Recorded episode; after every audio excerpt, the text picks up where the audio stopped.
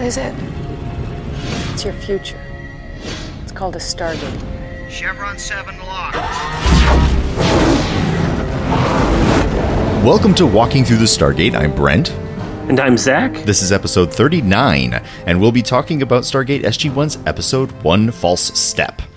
And you can find us on Google Play Podcasts and on Apple Podcasts. And when you do, be sure to give us the five star ratings and uh, leave a positive review.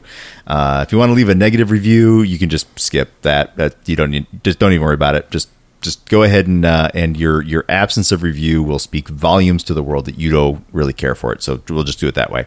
And then uh, if you're listening to us on Spotify, there's a little heart button that you can click. And uh, we still, Zach, are getting a lot of people listening to us on Spotify. So I think that that little heart buttony thing might actually be doing something. That is way cool. Yeah, it's pretty cool. Uh, and uh, folks, if you're noticing that uh, we're feeling a little, or we're sounding a little, uh, little calm and a little, a little, little gentle, that's because uh, Zach and I are recording. Uh, it's about ten to nine right now on in the evening on Saturday. a few weeks ago, we recorded at midnight, and we were both slap happy, and so we were bouncing around the room. now we're both showing our age, and we're looking at it, going, "Yeah, I'm gonna need to go to bed soon, so uh, I'm feeling kind of kind of mellow, Zach. And uh, yeah, me too. So, in uh, fact, dear listeners, Yeah. uh, just just two minutes, less than two minutes before we hit record, I'm like, let's get this thing part, this thing started, so that I can go to bed. I'm literally rubbing my eyes right now. so, uh, Zach, when somebody wants to uh, let us know just how ancient and old we are, how would they how would they do that? Well, if you want to uh, prove to us that we are in fact super old, you can get to us uh, digitally by emailing us, which is one of the most ancient digital ways of communicating. Yeah, this is true. Uh, you know, incidentally, my very first email address I got somewhere in the neighborhood of ninety three. wow, So I've I've had an email address for a very long time. no kid. Uh, so anyway, email us at yeah. walking through the. St- wow, it really is. I'm kind of excited to hear you spell this thing out here. okay. Email us at walking through the stargate at gmail.com. That's W A L K I N G T H R O U G H T H E S T A R G A T E at gmail.com. this is this is definitely walking through the Stargate after dark, where we take it down a notch, nice and mellow. Which actually is appropriate that we're talking about this episode. Oh my gosh, Which it really just kind of sits there right it about this level sits here. there. Uh, so you know, uh, we did not plan it this way, No, but it seems to be appropriate it, this way. it sure does. It sure does. Uh, if you want to, uh, you know, if you're one of them youngins, one of those middling middlingins, you could uh, Facebook us at Walking Through the Stargate. We have a Facebook page and a group. You know, this is not for them young whippersnappers out there. This is for them middling, You know, those Yeah. middle-aged people. yeah, the youngins Uh, are. you know who you are because you're like me. TikToks. And and and if if you know what the Twitters are, you're a little less young, or a little more young than the Facebookers. Yeah. Uh, and and if you're so young that you don't do Twitter or Facebook and do something else, well then talk to your parents. Uh, Have them yeah. con- contact us. Get an adult. no. oh, I wonder Yeah, what okay. W- if we did get a Snapchat account. Like, what would we even do? Whatever. I'm not going to worry about it right now. you, you know the, the idea of Instagram is something Yeah. that has a, a a less than moderate appeal, but Mm-hmm. uh, more than it's a non-zero number. It's like a two. I mean, honestly, I would rather do Instagram than Twitter personally. Uh, Well, maybe you should. but we've maybe got we people talking on Twitter, so at least a little bit. So Yeah, uh, we true. can't we can't just cut that. We'd have to add to it and like oh. Yeah. more. Yeah. Exa- exactly. Just keep adding Uh, layers right. to the layer cake. So uh, before we take any more false steps, Brent, should we get this thing started? Ayo. Yes. Let's do it. So this episode is directed by William Corcoran, and when I googled William Corcoran, the first thing I found was uh, the IMDb uh, for William Corcoran, who was born in 1955 in Los Angeles, and he is an actor known for Batman, the 1966 Batman, The Man from Uncle from 1964, and It's a Man's World from 1962, where clearly he was playing a child. However, I then realized that that is not, in fact, the William Corcoran of this episode. And uh, so the William Corcoran of this episode is, in fact, a Canadian film director who has directed tons and tons of stuff, including, but not limited to, you guessed it, Kung Fu The Legend Continues. Yay! I'm glad to So- hear Kung Fu is back. Oh yeah, so he directed the first season episode of Kung Fu: The Legend Condi- Con- Legend Continues, uh, entitled Reunion. Um, and Oh, so okay. I'm sorry, That was the, Reunion is the name of the episode Yeah. for Kung Fu: The Legend Continues. Um, this is his first of only two directing credits for SG One, and the Oh. other credit is early in season three. So it won't Oh, be okay. too much longer. Well, we'll hear his name again, and able then not see. at all. Yeah. Okay. That okay. said, I have something in the back of my head that, that kind of makes me think that uh, uh, Bill Corcoran here uh, did a lot of other stuff behind the scenes for Stargate, um, but it wasn't directing or anything like that. So he did a lot Mm-hmm. Okay. of uh, like director photography or, or just film stuff and you know Steadicam. I don't know. Yeah. some, some stuff. Sure. So that's that's that's what I have for for Bill Corcoran. Uh, not the one from the 1960s Batman show. Somebody else. Uh, the teleplay is written by Michael Kaplan and John Sanborn. This is their only SG1 credit, and I did some poking around, uh, and they I couldn't find a whole lot of information about either Oh. one of them Yeah. uh, I mean, it it- it's there, but nothing terribly exciting to tell you. So that's that's what we got. Yep. Okay. Uh, Michael Kaplan and John Sanborn. Uh, the original air date for One False Step was April, um, not April, gosh, uh, February, February 19, 1999. yeah. Uh, okay. And on February 19, 1999, the United States was still listening to Angel of Mine by Monica, Uh-huh. and the UK was listening to Lenny Kravitz sing Fly Away. oh, nice. Okay. Good. Yep. Uh, in the box office this week, we uh, start off with Payback, then Message in a Bottle, My Mm-hmm. Favorite Martian, October Sky, a new Oh, remember one to one. listen, and Blast from the Past rounds out the top 5 Mm-hmm. Uh, I don't really remember any of those, other than My Favorite Martian. October Sky was okay. I think it had um, Gyllenhaal. What's his first name? So, whatever. I don't care. Yeah, it was all right. Jake Gyllenhaal, That's him. is that right? Yep. Yeah. That's him. All right. So, what was happening at this point in time in the 1999s? Uh, on February 16, a couple days before this, O.J. Simpson uh, had to sell his 1968 Heisman Trophy for $230,000 to help him settle his $33.5 million civil judgment uh, against him f- uh, for the deaths of his ex-wife and her friend. This was that uh, white Bronco thing and the gloves that didn't Mm-hmm. Oh, yeah. quite fit and all of that stuff. So All that stuff. um, yeah, Which happened February. 94, I think, if I remember right. What was that? I think that whole thing happened in 94. And so this is, you know, five years Yeah. seems like an interminable amount, amount of time when I was a teenager, but, you know, now Yeah. now it's like, oh, yeah, okay. Well, Yep. Short time later. So, also on the 16th, across Europe, Kurdish revel, rev, rebels rebels take over embassies and hold hostages after Turkey arrested one of their leaders, Abdullah uh, Öcalan.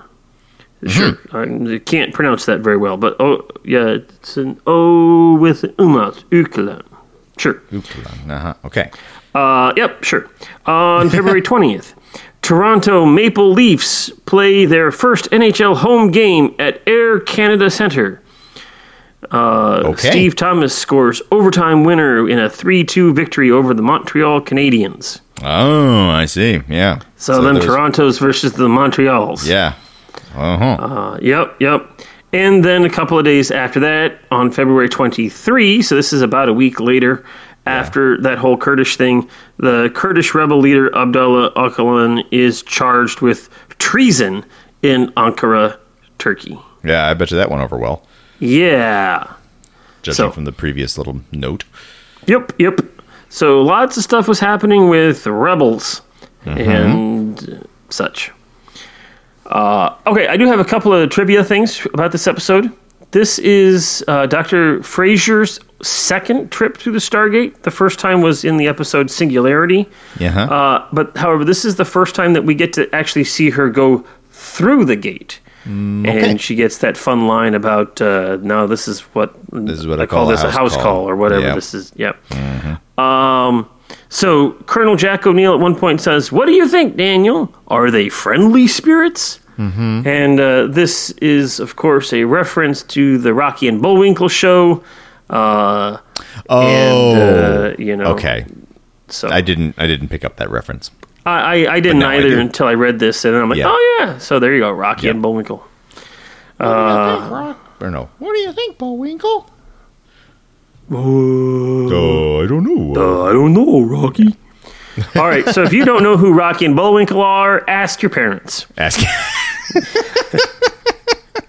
because this is the episode where we show how old we are. yeah, yeah. But let's also be honest. If they don't know who Rocky and Bullwinkle are, they might have to ask their grandparents. Oh, Yeah. snap. Yeah. Fair enough. Just saying. In any case, um, yeah, and do not mistake Rocky and Bullwinkle uh, with Rocky, uh, aka No. Sylvester Stallone. Yes. No. Very different.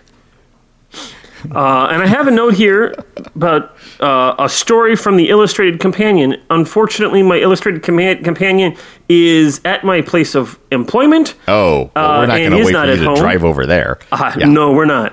Um, but it was a, the story. Um, they had to find. Uh, they had kind of a challenge finding actors to play the aliens because they Yeah. were trying to find people who were kind of unusual in their body type, um, but who Okay. also would be willing to shave their head and, and all of that stuff. And and uh, they were very very concerned that it was going to rain Oh yeah. because of all of that paint that they had on, but it didn't rain, and so they were happy. Unusual body type. I, I, I'm just, so so now we've got you know me remembering what I read like a week ago. Well, I'm just thinking. Okay, yeah. I, I don't remember anything particular about the body types. I mean, Uh, you know, I think they they were find, trying to find people who kind of had that uh, That uh, athletic that build lanky, Yeah. that, that that that skinny, lanky. Oh, yeah, okay. Feel look to them. Yeah. Uh, while also being uh, not terribly tall. None of them were terribly tall. Right? Mm, I guess so. Yeah. Most of them were significantly shorter than our heroes. Yes, this is true. that's actually kind of challenging to find somebody who is really lanky Yeah, and not tall. it's a good point. All right. I do have a couple of goofs here. Okay. Uh, So the the pod people, um, the aliens, are, are of course wearing a skin tight bodysuit. Uh, Yes. that, that they're using, and there are several shots, especially early on in the episode, where you catch uh, the stitching, especially like the zippering Oh, uh, yeah. seam in the back. Uh, you're like, oh yeah, clearly they're wearing something there. totally obvious. I was presuming that uh, folks were not anticipating that these episodes would be consumed in a high definition kind of way. Well, the episodes themselves, though, still aren't any aren't high def. No, they aren't, but they were very, you know, they're they're quite crystal clear. Yeah, fair enough.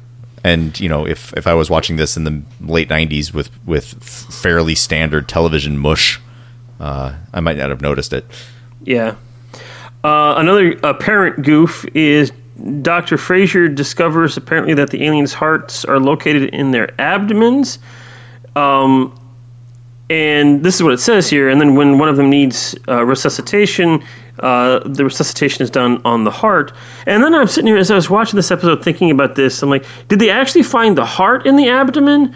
Or did they find that unidentified organ in the abdomen? It was it was pumping and it was highlighted red.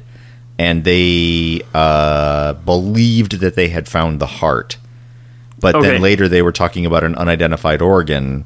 And so I presumed that they had found a different organ, and was very much aware of the uh, the chest compression action, and saying to myself, "But that's not where the heart is." Okay, fair enough. Um, also, in this episode, at around the 3450 mark, uh, Carter mentions there are long amplitude waves. Now, Yeah. judging by what we see on the screen, she's probably talking about long wavelengths. Yeah. Uh, which also has high amplitude. Yes. Uh, but the terms are not interchangeable. Right. The wavelength represents frequency, and the amplitude is the strength of the signal. Uh, in this case, the volume of the sound at a particular wavelength or frequency. Uh, also, consumer grade camcorders do not have a dynamic range larger than that of human senses. also senses kind of wondering that too. in but case of sound, uh, in case of sounds that human range humans can hear, uh, it's between tw- 20 hertz and 20 kilohertz, and camcorders don't really go as low as that. Uh, more like 200 hertz, uh, and definitely not subsonic. Uh, that said, it is not possible for the camera to record sub bass frequencies. So I suppose that whole piece Yeah. of there just doesn't work at all. you know, maybe Um, we got military grade camcorders. I, I, I suppose. I mean, it. No, no. To have a re- to have recording equipment that would record uh, subsonic and supersonic Sure. sounds uh, for a military organization is not crazy. no. In fact, that would be the type of thing that I wouldn't be surprised is on a UAV. Right. Um, Especially exploring an alien world. Like this this makes sense. Right. Now, to have Jackson with a camcorder Yeah. uh, that can do this strikes me as very unusual. that is a little unusual, yeah. All right. I would say so. Yep. All right. Shall we get into the synopsis? Yeah. All right. Here we go. Uh, this synopsis is from the GateWorld uh, website, and Brent has done his uh, due diligence to tweak this and edit Yep. it appropriately. Yep. And so here we go. The SGC launches a new UAV probe, a small remote controlled airplane, to explore the planet PJ2445. The probe can gather data from much further away from the Stargate than is practical for an SG team to explore on foot. But a few minutes after takeoff, the plane does not respond to controls and begins to go down. It crashes into a large plant like structure, disabling it. A curious alien appears in the camera's view and drags the UAV away. SG 1 visits the planet to recover the probe and try to make contact with the primitive looking aliens. The UAV crashed 10 miles from the Stargate, leaving the team with a several hour walk. When they arrive, Carter retrieves a sample of a green, slimy sap that seems to come from the plant. They follow the trail of the dragged UAV and find a small village. The inhabitants appear naked with a decorative white paint that hardens into a second skin. They are hairless, uh, except for eyebrows and eyelashes. Just wanted to point that out there. Again, they, they, not HD. We don't know. Oh, oh, okay. I mean, we they know. are hairless and do not speak at all. Instead, the aliens make high pitched noises for the most basic of communication. The villagers investigate SG 1, and one takes Daniel's knife. Carter moves to retrieve it, and her hand is cut when the villager is startled by Daniel's sneeze. Another of the aliens has lubricant from the UAV on his hand. That doesn't happen until later. But Yeah, I was going to say, actually, now that I think about that, but. right. uh, because Fair at this point in time, they haven't found the UAV. right. SG1 becomes painfully aware of all the foreign substances they have introduced to the villagers when one of them doubles over in pain and falls to the ground. Oh, they they kind of skipped. I didn't realize. They're right. You're right. Like uh, the hand cut thing, and then Yeah. when the when the first person drops, it's immediately up after retrieving the UAV. But That's true. But stuff had happened in the middle. I don't know if Yep. it matters though. No, probably not. There's not a whole Probably lot not. that, that happens in this episode. It, Nope. Yeah, well, we'll get to that. Yes. Um, victim unconscious, the victim of an unknown illness. As O'Neill and his team try to help the villagers comfort the increasing number of sick, Dr. Fraiser arrives to assess the situation. She's making a house call. Uh huh. Captain Carter returns to Earth with Dr. Fraiser, who decides to bring along one of the villagers for further tests. Teal'c and O'Neill travel to other villagers to other villages nearby to see if the disease has spread. Daniel remains with the aliens to try and let them know that the team is trying to help. While en route, O'Neill nearly collapses. He is increasingly dizzy and is coming down with a headache. He and Teal'c learn that the disease has affected other villagers and return to Daniel. Meanwhile, Daniel has witnessed one of the small plants in the village grow to over six feet tall, then shrink down again as he approached. He sets up a video camera to monitor the phenomenon. Teal'c travels to the Stargate to check in with Earth, while Daniel and Jack remain at the village. Though the two of them are growing increasingly agitated with one another and find themselves in a shouting match. After Teal'c returns, Daniel and Jack return to Earth, nearly incapacitated by headaches before entering the gate. They immediately begin to feel better after going through the gate. Mm-hmm. But when viewing a video recording made on the planet, Daniel again becomes agitated. He and Carter determine that there is something on the planet that is adversely affecting all of them. Something the video camera recorded, but could not be seen or heard. Carter runs the video through the base computer system and finds a loud and disturbing noise beyond the human range of hearing. It was present during their entire time on the planet and is being emitted by the plants. When the UAV crashed into one of the plants, the sound changed, causing the sound sensitive aliens to begin to fall ill and causing severe irritability, headaches, and dizziness in SG 1. It is the sound itself that interfered with the probe's radio control. Dr. Fraiser plays the sound from the UAV's original recording before the plant was damaged, and the alien at the SGC begins to recover from his illness. Teal'c returns through the Stargate soon after. He had been in great pain on the planet, having eventually succumbed to the hidden noise. But he also discovered that the plants are all connected. SG 1 returns to the planet with frequency emitters to broadcast the correct sound, and the aliens are made well again. The team leaves the machinery on the planet until the plants recover. As they leave, SG 1 watches the villagers emerge from their huts and begin singing. The plants grow tall and begin to blossom. The two species, it appears, live in symbiosis with each other. Talk to plants. Yep. The end. The end. So, Brent. One false step. Yeah. What'd you think? Uh.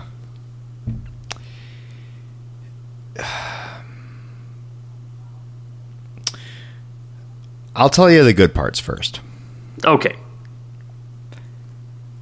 The first good thing that I thought of when I was thinking about this episode was that it only lasted 43 minutes. Okay.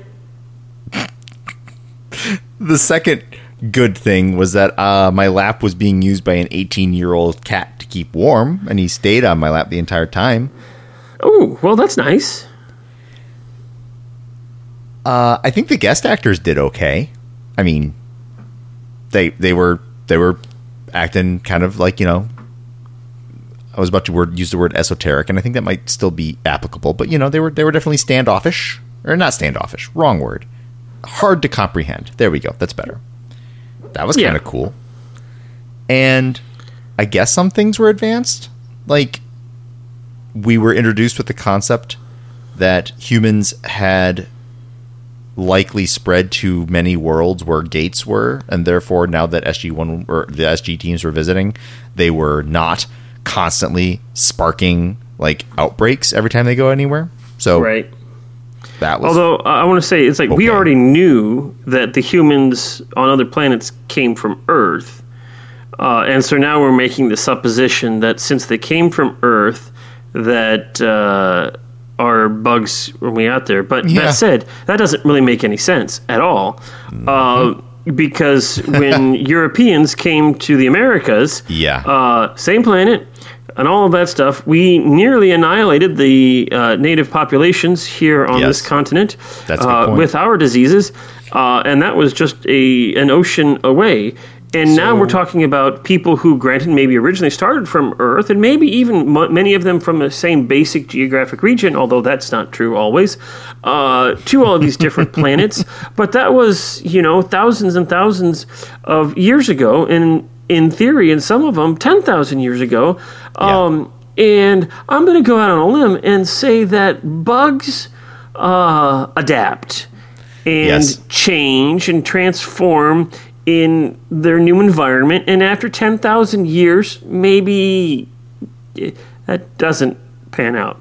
Now, I am also glad that that uh, uh, we don't spread our germs in each episode because that would be ridiculously boring to have SG1 Yes. visit all of these planets in hazmat gear all the time because they were All the time. afraid of the bugs that they could contract or the bugs that they could share. So you're telling me I should just uh, delete that that bullet? That that actually wasn't a good thing. Well, I don't know. I mean, I, I mean, given the the uh, given the reality that we have seen so far in the show, that SG One and other SG teams have gone to many, many different planets and have not, on a regular basis, just annihilated the planets with our, their own disease or taken the other diseases back to Earth to destroy us. Uh, if you take that as a given, then without significant further study, the idea that uh, well maybe it's because we have a common ancestor uh, all of the you know we have this human diaspora uh, is what it is. so um, it, it's it, it it makes a reasonable uh, supposition given the facts that they have on the ground I have a theory. shoot So, what if the Stargate technology, what if the Stargate technology that that is being employed is more than just the creation of of stable, localized wormholes? What if it's also uh, a little like uh, Star Trek transporter technology, where it is it is recombining the life form that is arriving on world into an orientation such that it, it will um, which it, it- which will not uh, threaten the world that it's so coming the, to. the, it, it becomes a clean room type of thing. Yes, yes, yeah. Every time they go Um, through the gate, they get reassembled in a way that uh, doesn't introduce uh, a superbug to the local population. You know, I mean, I, I, I like that idea. The the problem is that the human body has oh yeah, millions of bacteria and things that we live in a symbiotic relationship with. Yeah, yeah, Uh, they'd all we have to get to recombine too. those those bugs and whatnot in our digestive systems, for instance, and all of Mm-hmm. that stuff. And while that is all perfectly good for us, and we would in fact die if it was removed, uh, Mm-hmm. that stuff could just as easily as, for instance, a common cold virus uh, be deadly to a different ecosystem. All right, fine. I guess we're just going to have to sit here and be like, oh, well, it's just going to have to chalk it up to Yep. sci-fi magic. Yep. Yep. Well, I mean, let's be honest. Okay, uh, name your sci-fi show. Oh, yeah, and, of course. Hey, look at that! It does that. Yes. Star Trek does it. Star Wars does it. Uh, Babylon Five. Yeah. Uh, you know, everything. Yep. Uh, just kind of hand waves over this. And frankly, because this is a TV show, I'm okay with that. Me too. Yep. Me too. Um. So then, um, I'll get into the bad stuff. Okay. I'm never going to get those 43 minutes back. Those things are gone. Those minutes have, have left me. Yeah. Hey, There's- Brent. Yeah. I've seen this episode five times or more. Oh. Look, dude, there is a point at which you have to recognize that you're just doing that to yourself now. Like, Yeah, it- but I'm a completionist, Brent. Ah, Every time I watch I the series, I have to start at the beginning and I have to watch all of the episodes. Yeah. Even Emancipation. So then you have commonly said that you, uh, in past watch throughs, had uh, burned through several episodes, sometimes at, you know at, once, and you know paid attention to to these parts and not necessarily to those parts, and that this project that you and I are doing has uh, allowed you to stop and watch each episode kind of individually uh, for the first time, either in a long time or ever, and uh, appreciate it. You know, appreciate it anew. Um, did you, knowing, knowing, knowing full well what this episode held, did you legit like give it your undivided attention, or were you like, all right, I already know that this thing is a snooze fest. so I'll just uh, kind of keep an eye on it while doing this other thing over here. Okay. Um, I will admit Uh-huh. that. Okay, now there are levels here, right? Um, You know, in, in the past, when I have you know just plowed through and binged uh, all these episodes, and you know, this would be on, and then I would be you know a quarter paying attention to this episode or any other particular episode, you know, whatever it is, uh, while I'm doing something else, right? Um, and in this project, I am now focusing much more on the episode. That Yes. said, uh, also recognizing that as we've talked about in other episodes uh, and off the air, uh, this has been one of those times when I have been away from home five days a week. Oh, yeah, that's 13 right. hours a day. So Right. when I get home, I am wiped out. Yes. Uh, just exhausted. Uh, and so, uh, was it last night? It was yesterday that I watched this episode. Mm-hmm. Um, while it was a very relaxing day overall yesterday, uh, when I got to watch this episode, I did not focus it on it as, as much as I have some of the other episodes. Uh-huh. Um, that said, I did focus on it more, and um, you know, the acting was really good, The guest actors did a pretty darn good job. and you know, um, I have always found this episode to be kind of meh. Oh you know, yeah. it, it, it it's it's just kind of there. Uh, nothing happens in this episode that is No. meaningful for No. uh, the grand story of of this series. Um, uh, the whole idea, uh, uh, the, the the concept of the episode is kind of cool. Uh, we've got this alien culture. One thing that is nice, Yeah. is that Yes. we actually do Yes. run into a truly alien humanoid culture. yes. Uh, and that's very rare in Stargate. Most of the cultures that we run into are derivations of a human culture. yeah. So this is a totally alien one, and then to have this alien culture have a symbiotic relationship with a plant life uh, is really cool. Yeah, Uh, that, is, that part was know- novel for sure. uh, the idea that uh, we could do something to upset that symbiotic relationship was also kind of valuable, kind of neat to, to look at. Um, yeah. But Yeah. it- I mean, so right. I mean, I, I kind of had very similar notes. Yeah. Um, that there's honestly, there's very uh, seriously, there's very little to say about this episode yeah. for real. One, one of the things that I thought was really odd um, is like, okay, so the village is something on the order of 10 miles yes. from the Stargate. So they're yeah, talking even more. Yeah. Uh, you know, what, what, did, what did O'Neill say? Six hours? A round trip. Yeah. Round trip, six hours. Uh, so if it's a six-hour round trip, then it's only three hours. Hey, if Sure. you're going three, you know, ten miles, three hours. Okay, that, that's it's fair. you know, you're you're not dilly That's a comfortable pace. Yeah. Yeah, but uh, they they jump back and forth from the village to Stargate. Oh, yeah. to the SGC. Yeah. Uh, you know, uh, e- even when when they go and take the alien back, Teal'c is right there. Um, why is Teal'c there? Teal'c shouldn't be there. Why was he walking three hours Uh-huh. Yeah. when his purpose was to stay at the village? Yeah.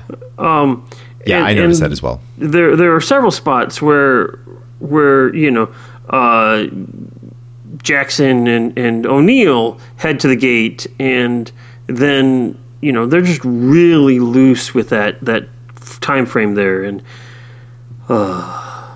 Yeah, it was not that good. I mean, it wasn't terrible, but it just wasn't that good. I have to say that that it, it always makes me chuckle seeing um, Jackson in that hut going. Yeah, sure. And, and then seeing uh, them kind of mimic him in various ways. Um, uh, that was kind of funny. Uh, you know, I mean, that there, there, there was This episode was not without moments that, you know, I guess sort of buoyed it along. Um, you know, that that- like but there were so few and they were so far between. And the overall arc wasn't annoying. Um and the story was interesting, but it really did feel like what were they trying it felt like it was a story in search of a prompt question. Were they trying to prompt a conversation about uh, about symbiosis that isn't obvious or symbiosis that is complex? Uh, were they trying to prompt a conversation about unintended consequences? I- if they were, they didn't really give you anything to chew on. Not really. Um, one of the things that, that really bugged me about this episode is uh, the, the headaches. Um, Yeah. yeah. I mean, now I get headaches on a fairly frequent basis. Mm-hmm. Uh, I, I have dealt with migraines on occasion, um, and I tell you, and sounds. You know, you get that low frequency sound that's in there. That would totally get you a headache and really just do a number on your brain Sure. and, and on your ears. That that's perfectly fine. But I tell you, if you have a headache like that, just walking out of the room that's causing that sound does not boom instantly make your headache go away. Right. Yeah, then there's Um, that. Uh, you know the, the the magic of walking through the Stargate. It's like, oh, now all of a sudden my head's better. No, it doesn't work that way. Period. No, no, no. There was i mean and you know that it was it was it was healing that was moving at the speed of plot. Um you know it was it was Yeah. to set up a a situation where we're like oh uh they don't have a a, a, malady or no they do have a malady. You know it's not being caused by something that is inside them now. Like it's not it's not a disease. It's something about the planet. Uh, asterisk uh, if uh, if my idea about Stargate technology is true that they end up getting reassembled in a way that is uh, most harmless to the planet that they're stepping on. It works both ways. Maybe they're maybe going through the Stargate is the healing process itself. Uh, they really did have a, a cold. They just got reassembled with it, without it. but uh, that's of course that's we're not going there. Um, Yeah. yeah. No, yeah, it was it was it was just it was not surprising to me when you were reading through the uh, the director credits and the teleplay credits that the people that wrote the teleplay this was their only writing credit for Stargate. Um, and I think you said that you couldn't find much or anything on them, like at all. Uh, y- there there was some things on IMDb Yeah. uh, for them, but not a whole lot. And honestly, you know, I also kind of got tired of looking. Yeah, no, it's um, fine, but it it, it certainly in uh, it, it insinuates that uh, they weren't very successful at being teleplay writers. So, folks out there, if I in fact am painting, who is this? This if I'm painting uh, Michael Kaplan and John Sanborn in a bad light because of all of this, then please tell me and correct me. I'm happy to be Sure. corrected, and uh, if we get corrected, then I promise I will make a public correction on the air. See, there you go. Talk so, about- talk so if I'm uh, wrong, accountability. You, you you let me know and I'll fix it. Awesome.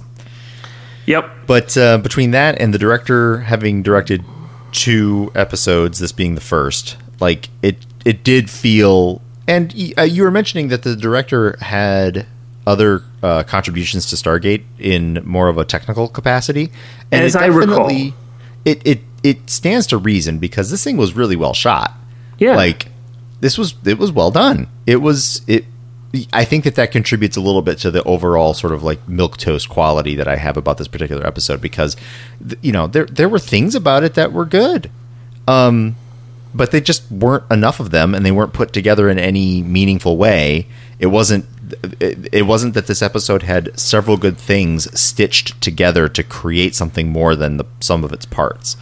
Instead, I've got um, great guest actors doing a good job portraying a completely alien civilization. I've got a relatively interesting story that kind of goes off in a predictable way, resolves in a, it, the, the the turns out moment wasn't really that amazing, and the resolution of it really, truly felt um, hilariously fast.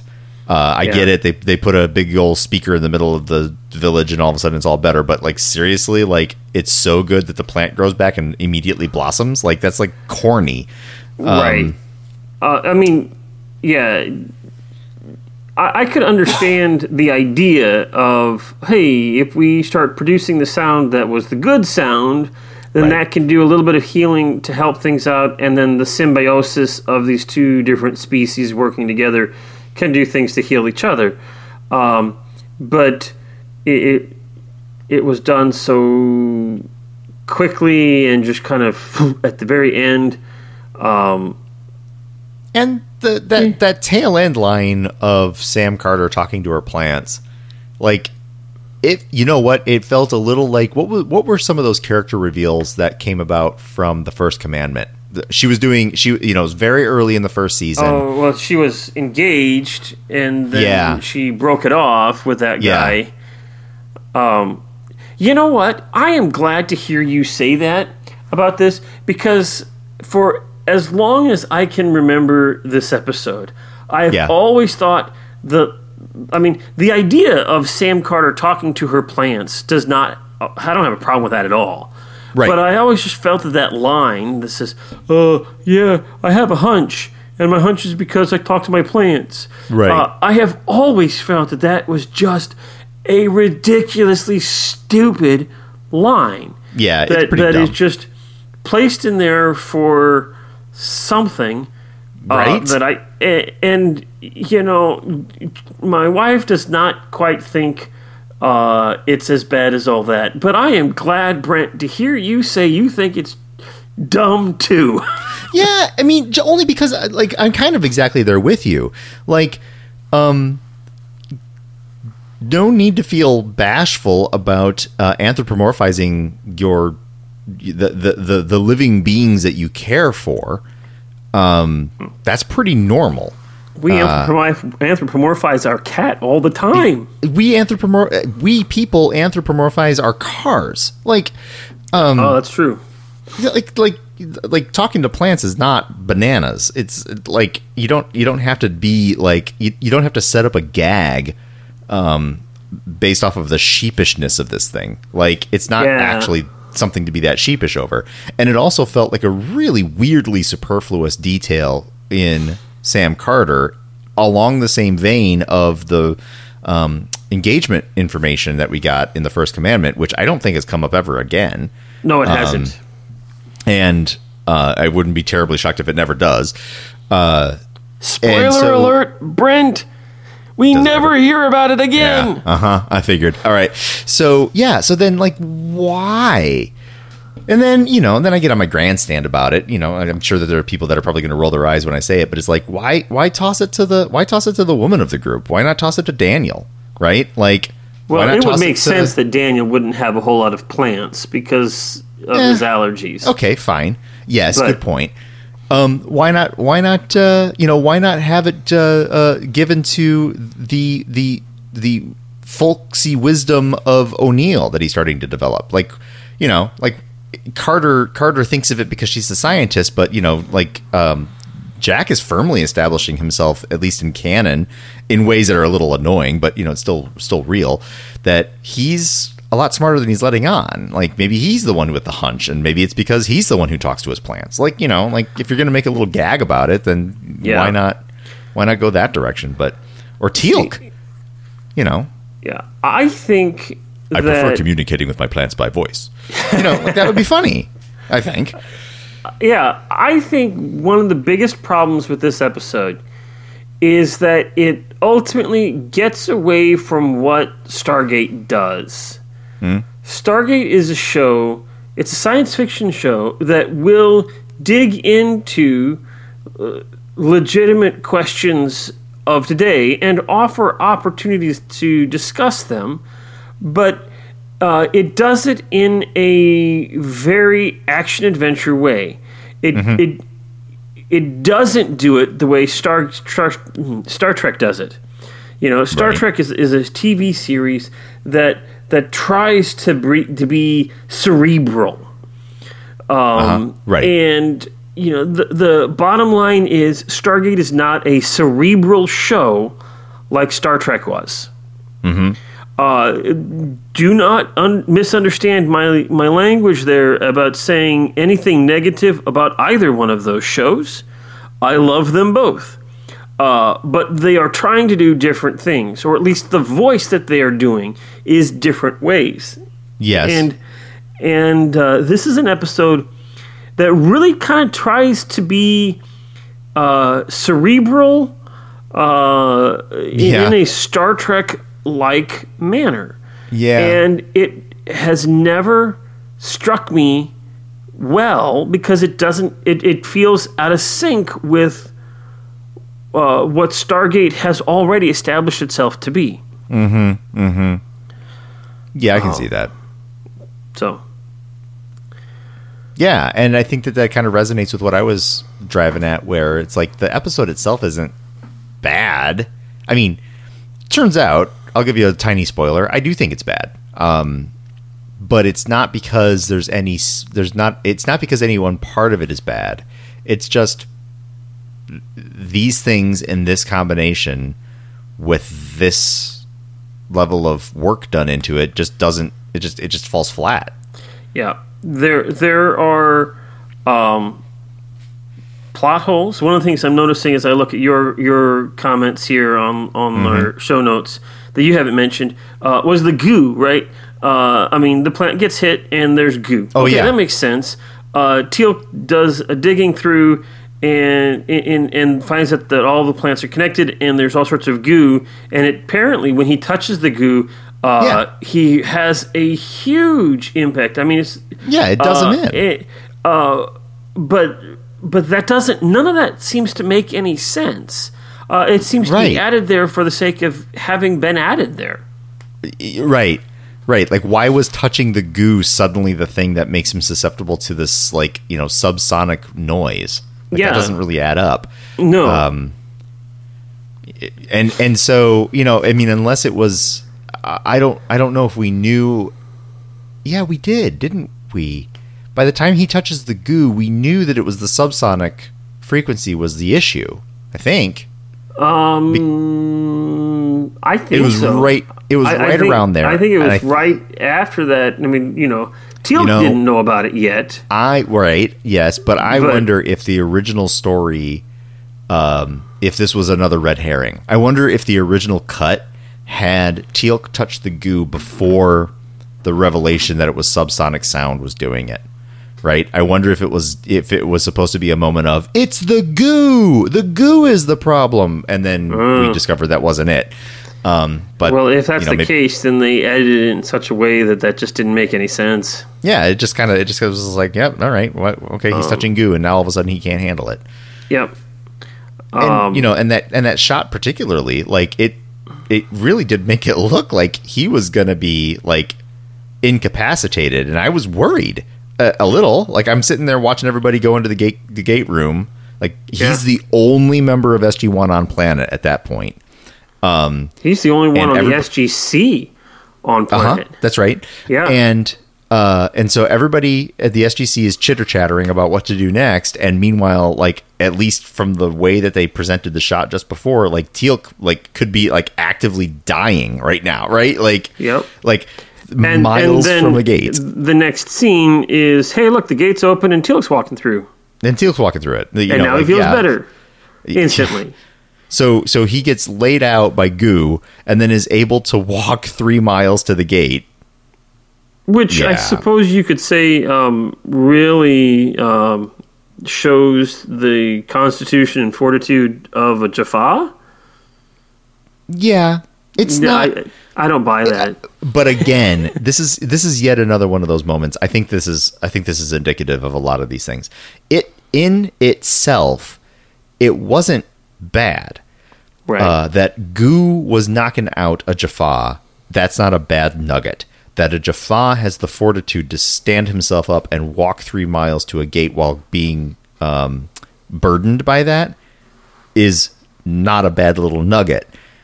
Um, putting that information in that spot in that way in this story doesn't do anything. And so as a result you're just sitting there confused. Like well what was the point of showing us that? Yeah. like how how am i supposed to be paying attention to that? Was that something that i was actually supposed to be like consuming as a piece of the story or was this just stuff? This you know and maybe that was and that could be a piece of why i'm not particularly satisfied with this episode. In an attempt to be clever of like in in an attempt to create a bit of a murder mystery of like who done it? Was it the sneeze? Was it was it the blood? Was it the was it the uh grease on the UA, UVA or whatever yeah. it was yeah that's it.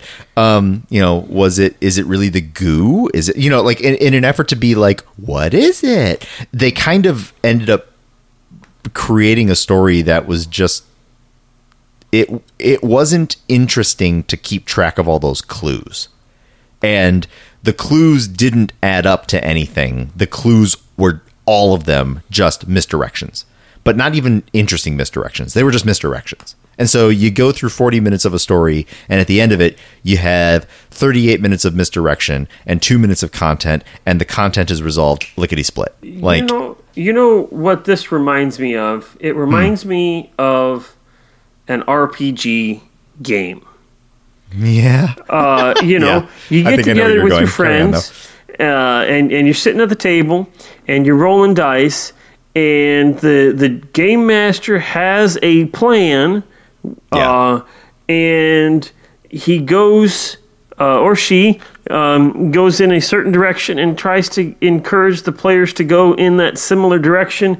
And inevitably, when it's all said and done, you look back and you see a thousand different little bits of storyline and plot line that aren't Yeah. connected to anything, but are still there as part of the story. Why? Because somebody decided to go right when you should have gone left. Yes. Or or somebody decided to uh, steal that thing from somebody instead of just buying it like they ought to have, or whatever it is.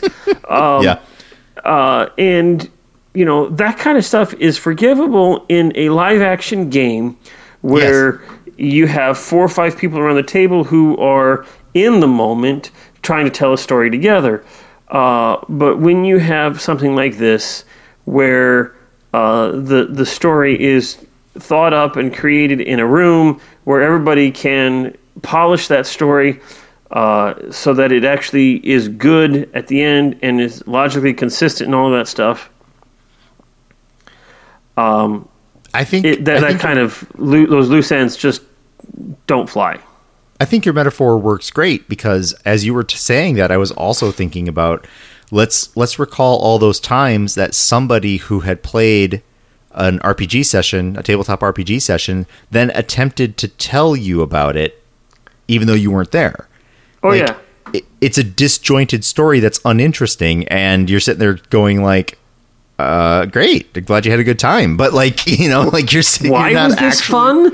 right. It doesn't sound fun at all. But when you're at the table of course it's great fun. But like i think that your i think your analogy is really really good. Like like yeah this was this was a story with a million little disjointed spots that were all nominally tied together solve the mystery of what's the, the being the demise of this strange people.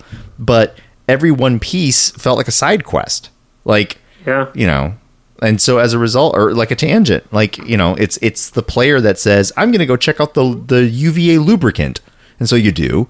And then somebody else goes i'm going to go check out daniel's sneeze. And so you do. You know and like and it, it would be great fun if it were all like everybody at the table doing these types of things and adventuring together, but as but we're we're we're catching the summary of it. We're we're watching the the the the summa the summation of it, like you know the the the, the totality of the story as a as a method, uh, uh, as a as a device, a storytelling device that is taking all of these things and relying on us, the listener, to uh, piece it all together and then to, to to come up with some kind of synthesis as to uh, uh, uh, that is goodness beyond the, the sum of its parts. Right. I have said the word sum like three times in the same sentence, um, and it just it just doesn't do it. It just flat out doesn't do it. Nope. So that's that's that. That's that. Um, so, Brent, do you have anything else to say about One False Step? no, I do not. I would say that they made many false steps. I would say so too. Also, talk about an eye roll when they like totally jammed in the title of the of the episode in that little Oh, uh, soliloquy that Daniel had. Okay, um, he, here's a side note.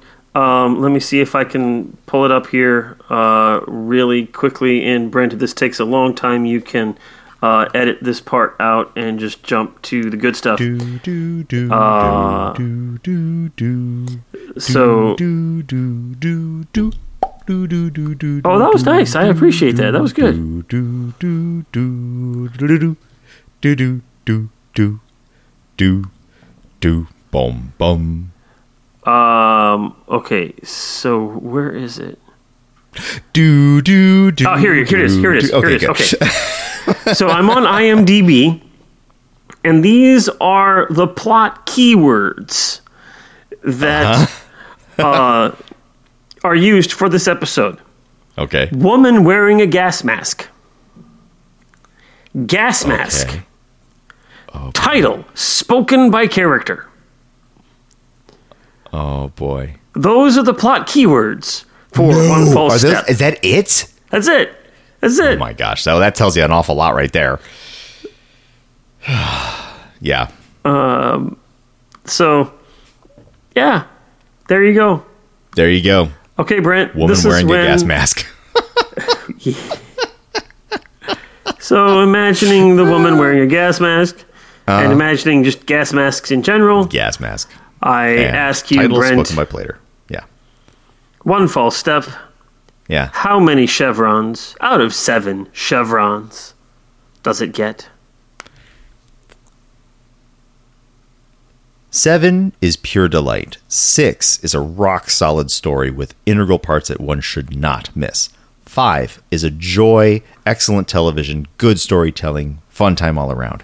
Four, solid middling. Not so bad, not so good. Right bread and butter storytelling. Three, you had some work to do and you didn't do it. And I noticed that you didn't do it, but there's some pieces in here that you, you can't get away with not seeing. So th- there we go. Two, why did we make this episode again? I'm not exactly sure why we made this episode. Does do I actually need to see this? I don't think you need to see this. One, emancipation. So what do I give one false step? I give it a two out of seven chevrons. Brent gives it to. Uh, I, This I, one is I, totally I love, skippable. I love how you defined uh, a, a one in this realm. um, and honestly, Brent, as as I uh, think about this episode and everything, uh, I agree with you 100. percent This is a two. Yeah. Uh, it, it's it's frankly a forgettable episode. Uh, it's not if if you had never seen this episode and never saw this episode, you went from Serpent Song to whatever's coming right after that, uh, and you skipped this episode. Uh, you would not lose a single thing. You wouldn't lose any character development uh, that has any value to anything else. Um, and you would save yourself 43 minutes of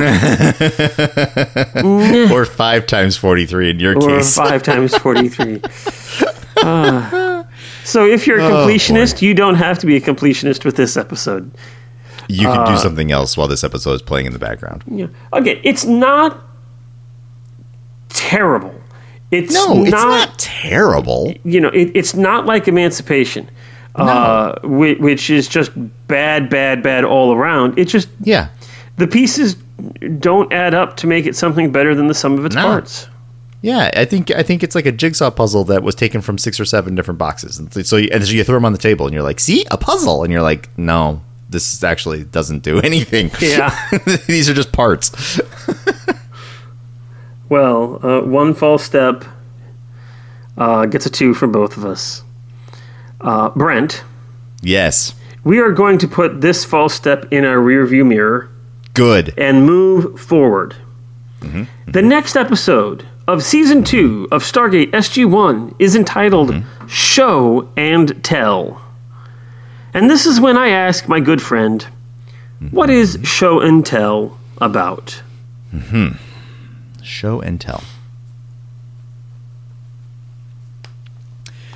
The SG1 team travels through the gate to find themselves on a strange world run entirely by children.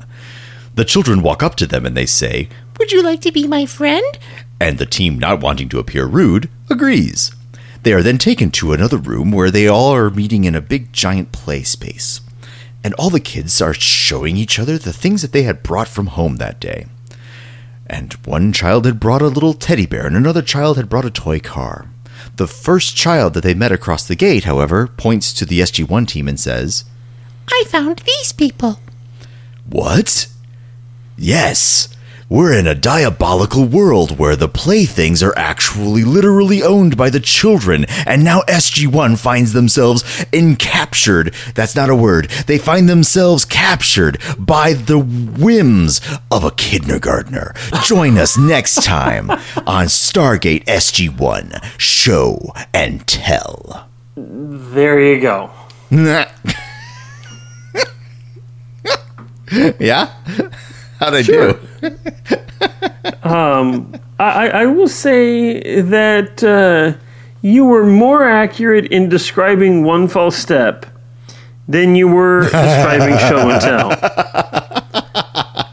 Which you actually got some of the major plot points of one false step in your description last week. So Oh, I guess. I did, didn't I? Uh, oh, they discover a race uh, that communicated entirely in dance, is what I said, right? Yeah. Which was And- wrong, and- and- but right, Right, but they didn't use the spoken language. right. oh, interesting. and Ah, and uh, right. Daniel has to try to talk with them, and uh, well, so you know. but that yeah, that's his role. Yeah, all right, all right. Yeah. Let's see if we got any kindergartners in show and tell. All right, so here is show and tell.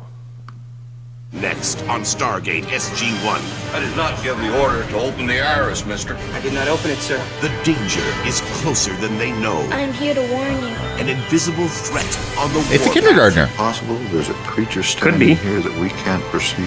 So what? Prepare for an attack by an invisible army? Those four Reetou rebels could level a couple of cities. Take a lot of people with them. Now, Hey, it's, uh, it's, uh, Jacob. Jacob, How do we deal with an invisible threat? We need a way to detect them. SG-1 must play a deadly game Yeah, of hide and seek. Even though we can't see them, these All right, well, we're spending the uh, we're spending the, the budget, the the sci-fi or the special SG-1. effects budget. we are spending the special effects budget in this episode. Yep. All right. So we got an invisible enemy that's taking over the base, brought there by a kindergartner, maybe. Maybe. we'll have All to right, wait well, we'll- until next week to find out what exactly We'll take- all of this is about. That's right. I'm kind of excited about that. Yeah. Um, so that will be next week's show and tell. Uh, you, dear listeners, tell us what you think about One False Step. Tell us where we got it absolutely wrong. If this is your favorite episode and this actually works way better than what we said it did, tell us. Let us know. Email us at Yep. walkingthroughthestargate at gmail.com. Talk to us on Twitter at Stargate Walking. Uh, go to Facebook and start a thread about this. Uh, we did have a couple of folks uh, start some threads earlier this week, and alas, uh, nobody responded to them. oh, I'm, I'm terribly, no. terribly sorry, and I'm really, really bad. It's my fault, and it's not my fault, but it is Well, my I fault. if it's and your I, fault. It's fine. It's okay. Uh, I still love you all. Um, but anyway, if we got this totally wrong, tell us. Let us know. Try to convince us that our two is way too low and that this should really be a five. Uh, you can try. You can try. Or if we got it spot on, you just tell us Yep. that too. Uh, whatever it is, we want to hear uh, what you have to think about one false step. yeah, we do. Honestly, we do. Yeah. Especially because we think it's garbage. So you can let us know if you think it's garbage too. Just come on over. We'll have a. We'll have a. We'll just all pile garbage on it together and be like, look at this garbage. There you go. Whatever it takes. Whatever it takes. Yep. All right. So, uh, are we finished now, Brent? Yeah, let's wrap this up. Okay. So, with that, I'm Zach, And I'm Brent. and this has been Walking Through the Stargate. See you next time. Bye. Bye. Carter, dial it up. Get these people home.